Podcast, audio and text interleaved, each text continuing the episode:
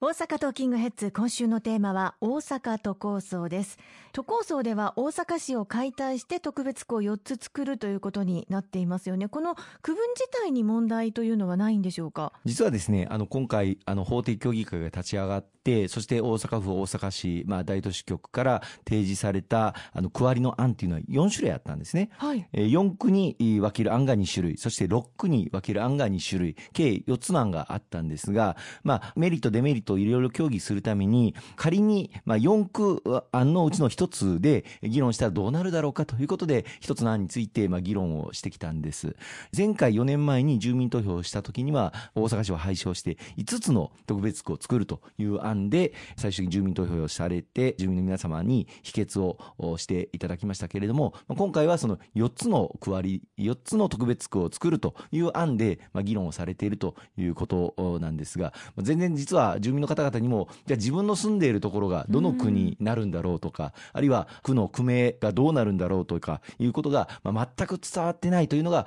現状なんではないかなというふうに思います。例えば今議論されているその4つの区のいわゆる B 案というものなんですが、これですと、まあ、港区、今ある港区は淀川区という一つの特別区の中の一つになりますが、そのことをご存知の港区の区民の方がどれぐらいいらっしゃるかとか、あるいは例えば先日私住吉区に行ったんですけれども、はい、住吉区は中央区という一つの特別区の中になるんです。これについてもまずあんまり知られていないなと。なんで住吉区が中央区なんだろうかと。まあ、中央区という名前いいなというふうに思う方もいらっしゃるかもしれませんし、そうじゃない方もいらっしゃるかもしれません。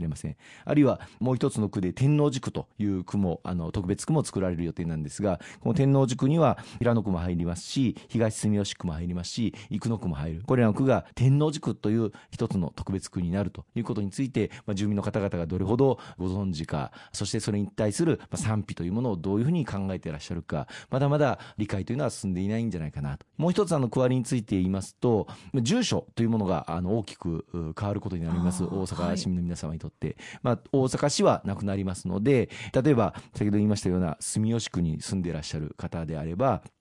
大阪府中央区住吉うんぬん、うんぬんかんぬという名前の住所になるんですね。例えば、住吉区内の区民センターがある南住吉3丁目であれば、大阪府中央区住吉南住吉3丁目という住所になるんですが、うん、まあ、こうしたこともおそらくご理解されている方っていうのはなかなかいらっしゃらないだろうし、それについての賛否についてどう考えるのかということを市民の皆様にきちっとご理解をいただいて、ご判断をいただくという段階にはまだ至ってないんではないかなという気がしております。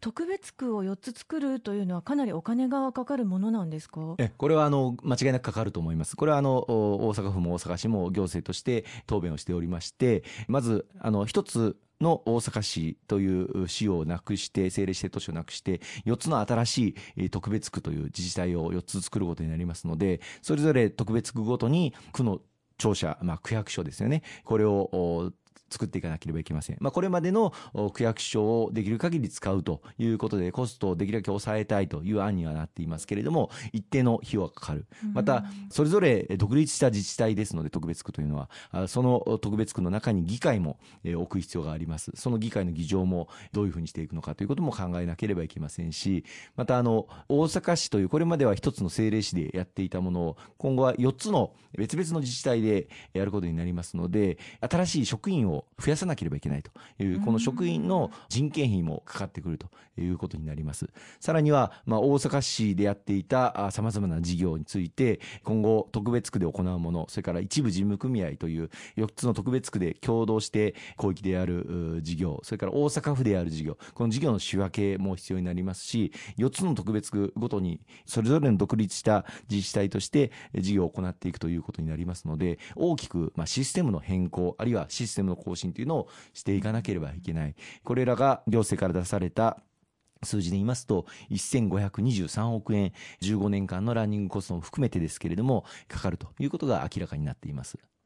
特別区を4つ作るというのは、総合区も同じじゃないかという意見があったかと思いますが、そのあたりはどこが違うのか、詳しく教えていただけますでしょうか？はい、これはどういうものかと言いますと、先ほど言いました通り、大阪都構想というのは大阪市をなくして新しい自治体を4つ、4つの特別区、まあ、東京にあるような特別区を作るという案ですが、総合区案というのは、政令指定都市の大阪市は残した上で、もう少し効率的に、合理的に業務ができる、そして、かつ権限と財源もそれぞれの区に与えていく、総合区というものを、これは地方自治法で認められているものなんですけれども、この総合区というものを大阪市の中に作っていこうという立場で主張しているんです。で、この総合区になりますと、例えばその総合区における区長も議会の承認が必要になる特別職になりますし、総合区内の人事権も持ちますし、また大阪市という一つの自治体の中にあるんですけれども、予算の提案権というものを持ちますので、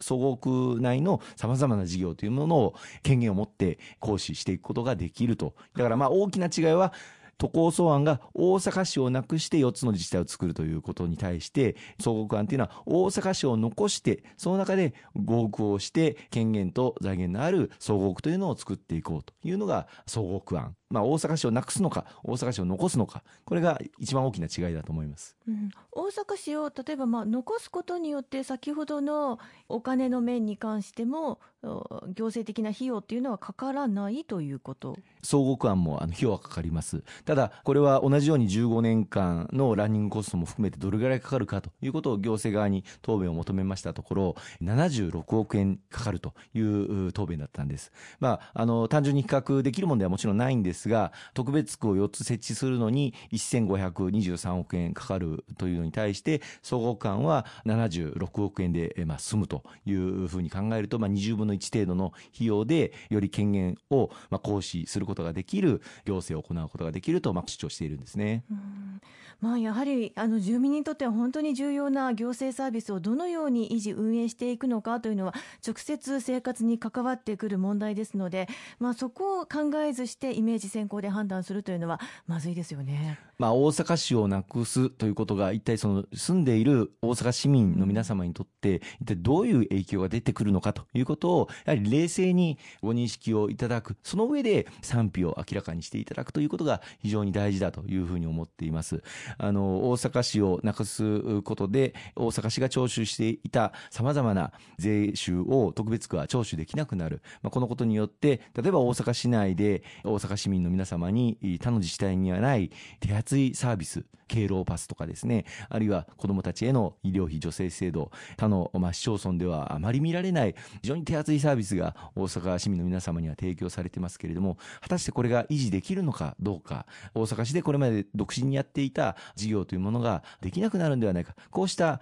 疑問、懸念にしっかりとあの答えていく、まあ、そのための議論を、まあ、法定協議会でままだ尽くすべきではないかというふうにまあ主張する政党と、いやいやもう議論は尽くされたと言って、まあ、住民投票を一日も早くやるべきだという政党に立場が分かれて、まあ、膠着状態になり、このままでは実現ができないと言って、まあ、今回、まあ、ダブル選挙ということにまあなっているんだと思いますが、この辺をしっかりと、まあ、見極めていただいて、住民の皆様、市民の皆様に的確なご判断をいただきたいと思いますね。ありがとうございます。今週もたくさんのお話をいただきました。ありがとうございました。